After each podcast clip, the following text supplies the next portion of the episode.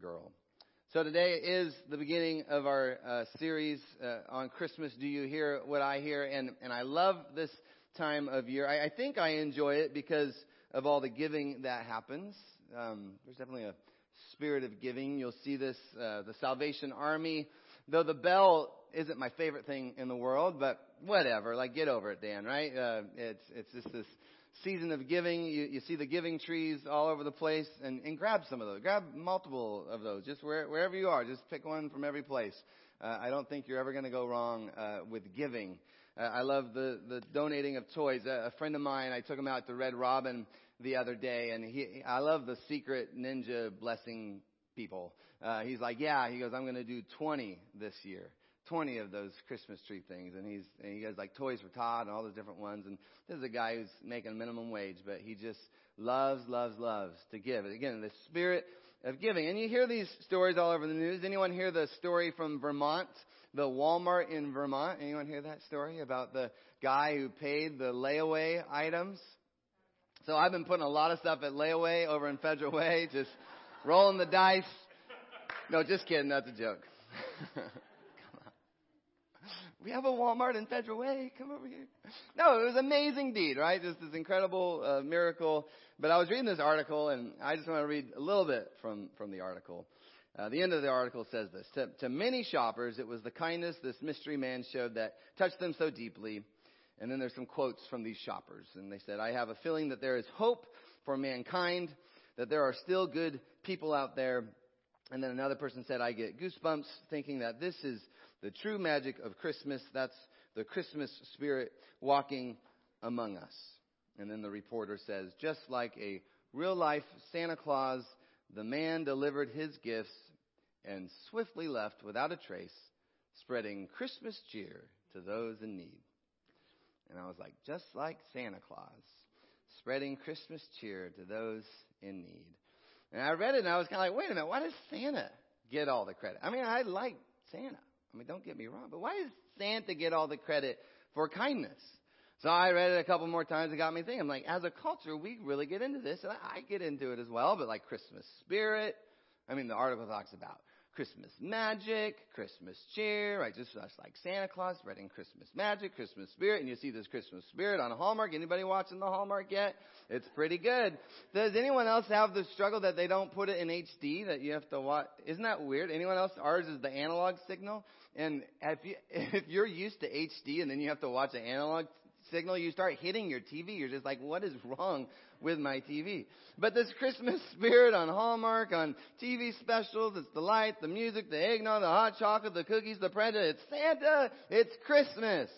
And again, I'm a big fan of Christmas. I, I, I get into it all. I even went to the Victorian Country Christmas uh, this week. A lot of fun. But it kind of feels like we're missing something. I mean, have I forgotten something or, or maybe someone in my description of Christmas? Like Jesus? J E S U. Jesus. Yeah, it's a weird thing we do as humans, isn't it? Almost like this afterthought. Oh, yeah, and Jesus was born. I mean, I guess that's why we call it Christmas, like Christ Mass, like birth of Christ. But in our culture, the, the birth of Jesus, it just doesn't fit into that other story, does it? Doesn't fit into that story of Christmas spirit and Christmas cheer and Christmas magic. Like he's just this other story over here that doesn't fit. And yet, over the next month, we're going to see that Jesus is the reason for the season. I loved your shirt. Absolutely. Amen. Jesus is the reason for the season. See, in that article, the shoppers said, I get goosebumps thinking that this is the true magic of Christmas. That's the Christmas spirit walking among us. And I thought, we can do better than that. Right, LifeSpring? If anyone comes up to you, hopefully they do, starts interviewing you, could we just say, you know, I get goosebumps. I like the goosebump part, but I get goosebumps thinking about this is the true meaning of Christmas. That's Jesus walking among us. Right? Could we start giving credit where credit is due? No one gets us into the giving spirit like Jesus. Anybody else? Can anyone else agree with that? No one else gets you into the giving spirit like Jesus. No one brings awe and wonder into your life like Jesus. And so this month we're bringing Jesus back in that he brings something even better than Christmas magic, Christmas spirit, Christmas cheer. He brings something that doesn't just stick around for the month of December, but Jesus brings a hope, a peace, a joy, and a life. It's not just a season, but it's for every day of the rest of your life. Amen? That we could all say, I'm getting goosebumps because this is Jesus walking among us. All right, let's pray. Lord Jesus, I'm so excited about this series. I, I, love it. I love you. I love the opportunity we get to just highlight you, to put the lights on you, to exalt you. And Lord, I pray that you would be exalted through everything I say today. Lord, would you open ears? This is a message that really ultimately is a message from your word for us today. We want to receive everything you'd have for us. We do not want to miss out. So speak, Lord. Rattle us, Lord. Shake us up today. In your name I pray. Amen. All right. So the most famous Christmas chapter in the Bible. Anyone know? Luke chapter 2. Absolutely. If you have your Bibles, open them up to Luke chapter 2. Maybe your smartphone. Uh, put, just open it up. Luke chapter 2 so good. My dad reads this every year uh, to us and our extended family. Powerful passage of scripture. If, if you have your phone open or your Bible open, just start reading through that. Maybe scroll through it. Just do a quick glance. You're going to see, actually, uh, if you've never read it just on your own, you're going to see it's very familiar to your ears. You're like, oh, yeah, I remember that. Oh, I recognize that. So today, we're not going to be in Luke chapter 2. We're going to be in Luke chapter 1. So go ahead and turn the page before that. Turn, turn back a page. Not quite as popular as chapter 2, but I think it's just as powerful. I wish we had the whole, uh, enough time to uh, read the whole chapter, but we don't. So we're going to pick it up at verse 26. Verse 26, we got Elizabeth and Zachariah. Elizabeth's pregnant with John the Baptist, and this is what scripture says. In the sixth month of Elizabeth's pregnancy, God sent the angel Gabriel to Nazareth, a town in Galilee, to a virgin pledged to be married to a man named Joseph, a descendant of David. The virgin's name was Mary. The angel went to her and said, Greetings, you who are highly favored. The Lord is with you. Mary was greatly troubled at his words and wondered what kind of greeting this might be. But the angel said to her, Do not be afraid, Mary. You have found favor with God. You will conceive and give birth to a son, and you are to call him Jesus. He will be great. He'll be called the Son of the Most High. The Lord God will give him the throne of his father David, and he will reign over Jacob's descendants forever. His kingdom will never end. I love this scene. The angel gives quite the speech. He tells her, this girl, Mary, that she is going to be a part of some pretty big stuff. I mean, he tells her, you've found favor with God tells her you're going to conceive, give birth to a son. Not only a son, but you're going to call him Jesus and he will be great. He'll be the son of the Most High. The Lord God will give him his throne of his father David and he will reign over Jacob's descendants, not just for a day, not just for a year, but forever. His kingdom will never end. I mean, can you imagine trying to share that with your mom or dad? So I met an angel today Good news, I'm favored with God. I'm pregnant, but I'm favored with God. But don't worry, he's going to be great. Actually, he's, he's God's son. I know. He's going to sit on David's throne and he's actually going to reign over Jacob's descendants forever. His kingdom's never going to end. Pretty cool, right, Mom? What's for dinner? I mean, it's crazy. It's crazy, but can you imagine with me just go with me here for, uh, for a second. Can you imagine what would begin to stir within Mary as she hears this from the angel? Can you imagine? It's probably a mixture of emotions. It's probably a little bit of fear, a little worry, a little anxiety, probably a little excitement, a little joy, a little hope. And she was like any other Jewish person back then. Jewish people back then, they were expecting, they were waiting for a Messiah right? A Messiah who would come in the line of David. You see this in Luke chapter 2. There's this man named Simeon. There's a man in Jerusalem, and his name is Simeon, and he was righteous and he was devout. He was waiting for the consolation of Israel, and the Holy Spirit was on him. It had been revealed to Simeon by the Holy Spirit. He would not die before he had seen the Lord's Messiah. So the Jewish people, they're looking, they're waiting, they're hoping for the Messiah to come. And here Mary, Again, this Jewish girl, she's just been given a word by an angel that she had been chosen to carry this messianic king. She was going to bring him into the world.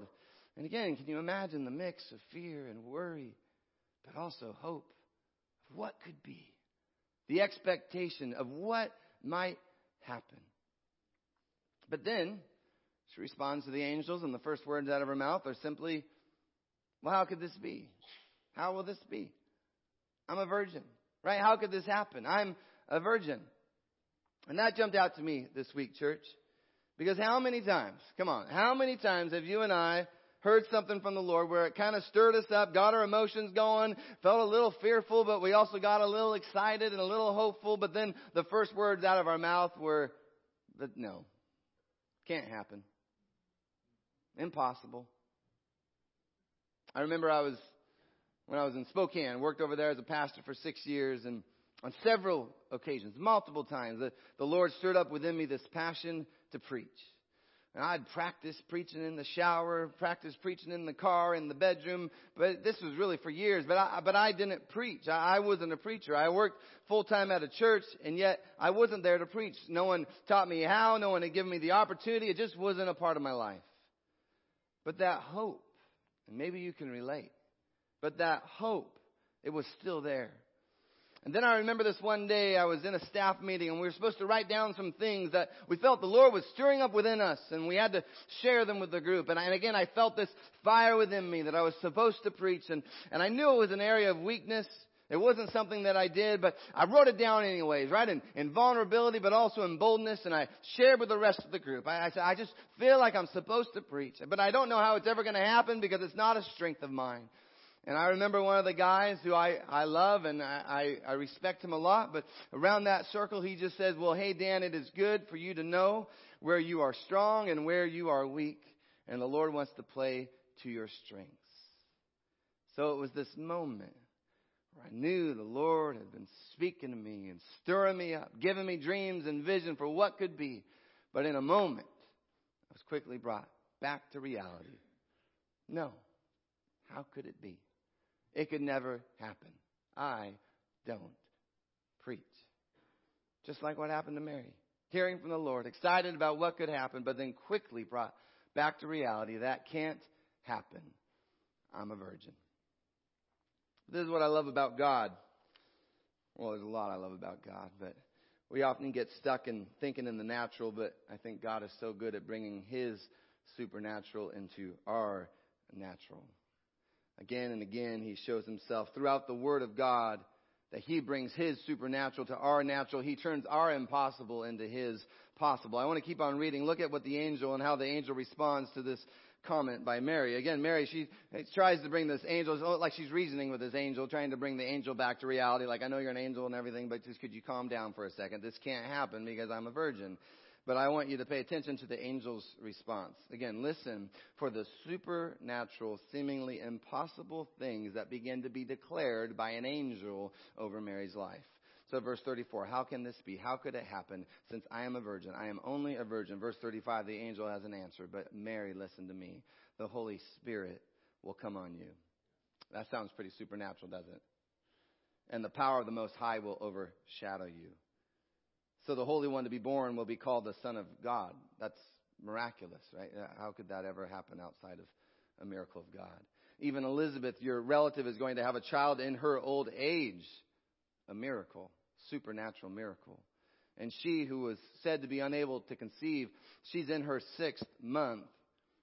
For no word from God will ever fail.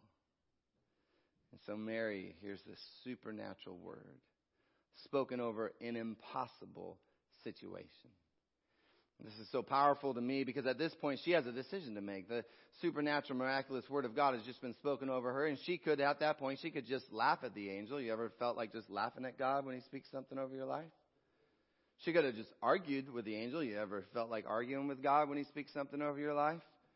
She could have denied that it was even an angel, right? Maybe I'm just having a bad dream. But instead, look what Mary says. In response to a supernatural, miraculous revelation, she says, I am the Lord's servant. Say it with me. I am the Lord's servant. May your word to me be fulfilled. Amen.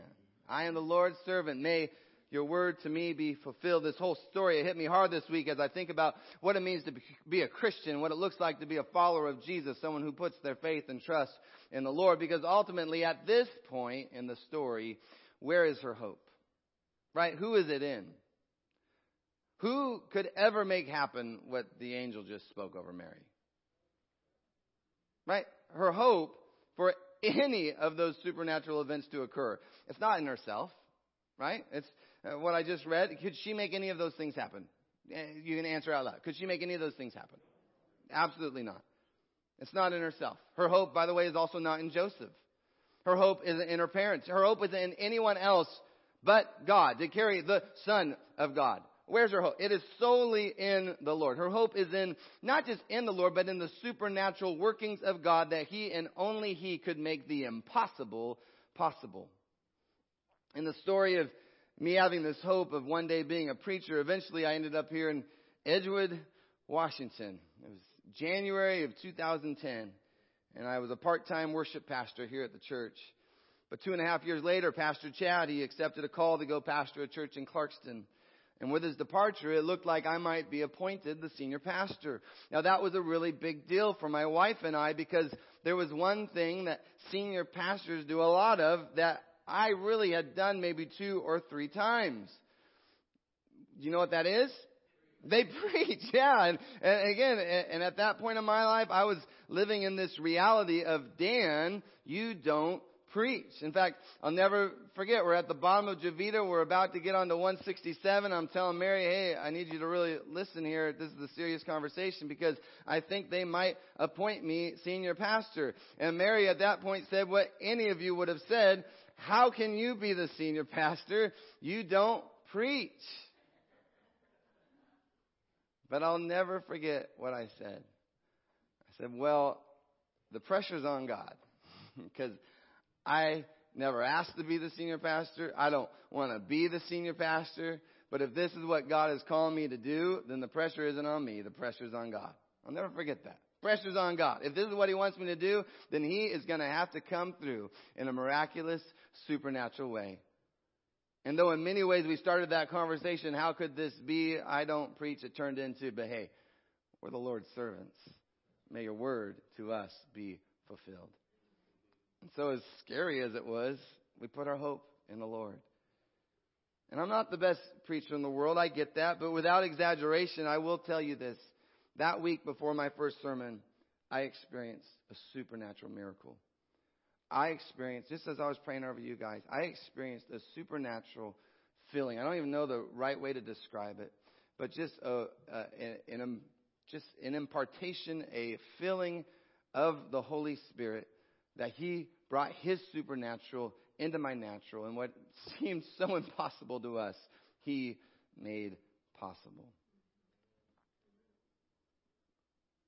As I share these stories, I hope they're a reminder to us that as Christians, and this Christian hope, my hope, your hope, it, it's not in ourselves, but it's in God. It's in God, but even more than that, it's a hope in the supernatural workings of God. That with God, all things are possible, even when it looks and it feels impossible. And this is really where faith comes in. Have you heard of that word before? Faith. Faith in God, trust in God. That without God, without Him moving in really ways that are beyond us, this isn't happening. Hebrews chapter 11 verse 1 says this about faith. Faith is the confidence that what we hope for will actually happen. I want to say that again. Faith is the confidence that what we hope for is going to happen. Faith, it gives us the assurance about things we cannot see. I love that. Faith is the confidence that what we hope for will actually happen. And yet again, often what we hope for could never happen outside of a miracle. So this is a huge part of the Christian faith. We put our faith in a God who is able to do the impossible, believing in Him and Him alone to do a supernatural miracle. It's a huge part of the Christian walk, putting our hope in God when everyone around us is telling us, hey fool, it could never happen. We hold on in faith saying, it can in God. All things are possible with God.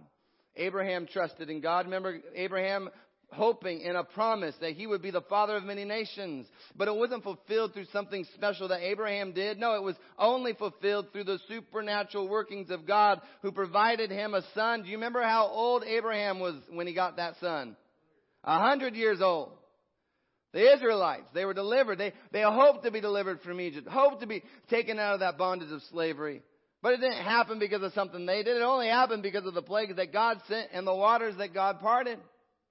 Hope fulfilled. It does not come from what we do, but it comes from God, through God, made possible by God. He is our hope. It's not me. It's not you. No, our faith, our hope is in the supernatural God who moves in supernatural ways. He and He alone is our hope. You see this in the New Testament as well. When you read the stories of Jesus, and I'd encourage you read the stories of Jesus. Read the Bible. It's encouraging.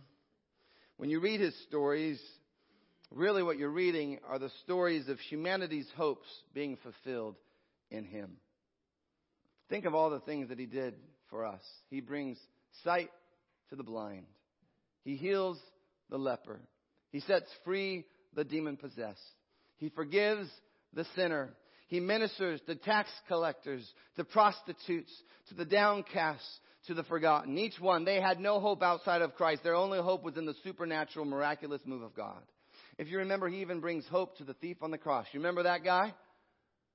Up there on the cross. Remember there was, how many crosses were on that hill? Three, and there was a thief. He was completely without hope. He was condemned to die. He would die. He did die. What could he do?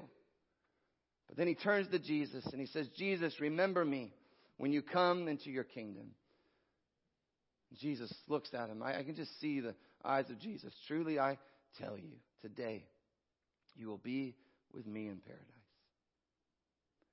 When Jesus came to earth, your hope came to earth. I want to say that again. When Jesus came to earth, your hope came to earth. And you're never going to go wrong when you place your hope in Him. I want you to consider what you're facing this holiday season. You know, where are you needing to place your hope once again in the Lord. And it's hard because in the natural, whatever you're going through, it probably does feel impossible. Maybe outside of Christ it is impossible. But again, your hope is in a God who can bring His supernatural into your natural and turn your impossible into His possible. In fact, it has been extremely powerful to me. Over the past couple of weeks, I, I, I, had you guys just let us know, write it down, let us know where you see Jesus bringing hope, joy, peace, and life today, right? Because we believe that, yes, he came 2,000 years ago and we believe he brought hope into the world, but it didn't stop when they killed him on that cross. That hope just got more powerful because he raised three days later. And I wanted you to just think about that in your own life. If your Christianity is just about an ancient story, then your God, he might not be living, but you have a living God who's living inside of you doing miraculous things. That's why last week when I preached on life as a gift, if you can't figure something out to be thankful for, be thankful that you have breath. He's doing something in your life. He's alive in you. And He's bringing hope. Where there was no hope, He's bringing hope. I love what Linda said. Pray for the kids in our town. But don't just pray. Some of our prayers are so depressing. Pray as if Jesus actually loves the little children and that He will bring His life into their lives. Pray with expectation, church, that God still does the miraculous and the supernatural. He's alive. He's alive. He's bringing hope. He's bringing hope. Just listen to some of these responses from you, from you guys. Someone said, Jesus is bringing me hope as he continues to give me strength and give me healing. Hope through healing. That was a very common response that we got. Another person says that she was uh, just praying for complete healing. She had a skin condition. She talks about just how awful this skin condition was. But she says, gradually my skin began to heal and the pain is subsiding. And she goes, I, I'm able to sleep again. She says, praise my Lord God, my Father, Jesus, my Savior, and the Holy Spirit, my counselor. Healing. Healing, it's a supernatural work of God. So many, again, so many of you told us that in this miraculous work of healing, is how the Lord is bringing you hope. Another person says, and I love this, that Jesus brought them hope at the baptism service we just had. Anyone remember the baptism service? Specifically, the person wrote down that what brought her hope was when she saw Tucker. Tucker Mayer, if anyone here, second service, at the end of our baptism, Tucker got up in his clothes and everything and just comes over here and gets baptized. And this brought this person hope to see this young man step in faith. So by the way, your steps of faith, just so you know, there's a good chance they will influence other people's faith as well. Another person says that they just see Jesus bringing them home, uh, hope through a song or through a word of encouragement that comes at just the right time. Have you ever received a word or a song? You ever had that song come on the radio or that scripture pop up on your phone? It's just at the right time. That's how I felt the first time I ever heard the song, um, Who You Say I Am. Remember that song? Who, I think I did it last week. The, the line, In my Father's house, there's a place for me. I'm a child of God. Yes, I am. The first time I heard that line. A supernatural experience. Another one of you wrote that Jesus is giving you hope as a couple of your children who haven't been in contact lately, or, or for years actually, that lately they have been in contact with you. They have been writing you letters. What a supernatural miracle from God. Our hope is in the Lord. Each one of those responses, you see God doing what only God can do. He comes in supernatural, miraculous, seeming impossible ways, and He brings healing, restoration, reconciliation. He is our hope. All of this reminds me of one of my favorite passages in the Bible. It comes from Isaiah chapter 40. Isaiah says, Do you not know? Have you not heard?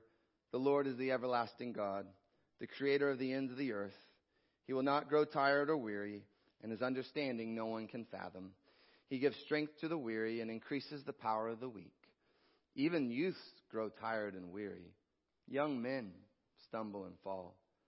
But those who hope in the Lord will renew their strength. They will soar on wings like eagles.